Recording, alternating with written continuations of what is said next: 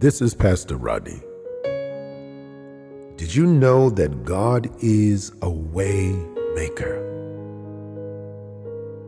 In other words, did you know that He will make a way for you?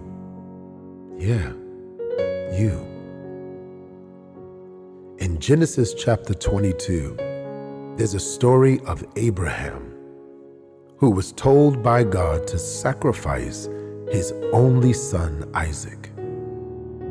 So Abraham grabbed his son and grabbed all the materials and went to sacrifice his son. On the way, his son Isaac asked Abraham, I see all the materials for starting a sacrifice. He says, but I don't see the lamb. I love Abraham's response in verse 8. My son, God will provide for himself the lamb for a burnt offering. So the two of them went together. God is a waymaker. He'll make a way for you. He'll make a way for me. But very often it's in the way that we don't already know. In Isaiah chapter 42 and verse 16, God says, I will bring the blind by a way they did not know. I will lead them in paths they have not known. I will make darkness light before them and crooked places straight. These things I will do for them and not forsake them. Then the Lord says that He makes a way in the seas and a path through the mighty waters. He also reminds us that, Behold, I do a new thing. Now it shall spring forth. Shall you not know it? I will even make a road in the wilderness and rivers in the desert.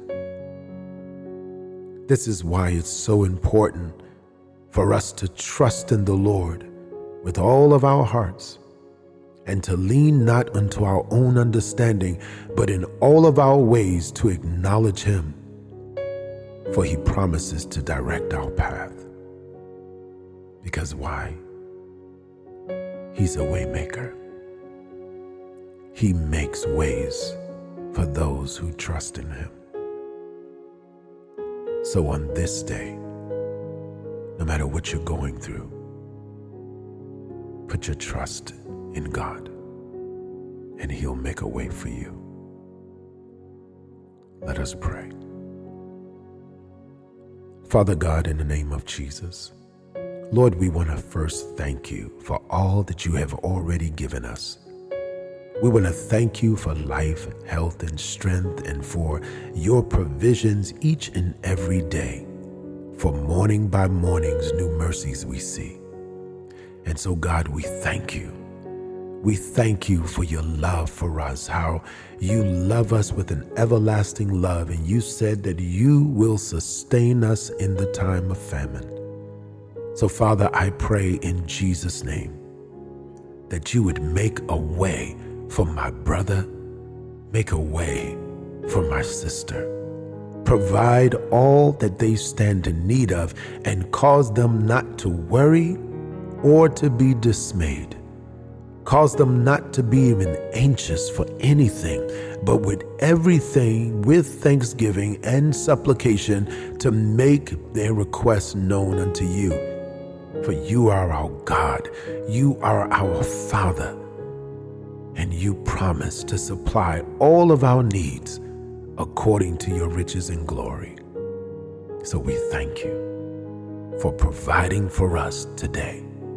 Thank you for giving us this day our daily bread. We thank you for you know us by name. And we give you praise. We pause. We reflect and we emerge to life in Jesus' name.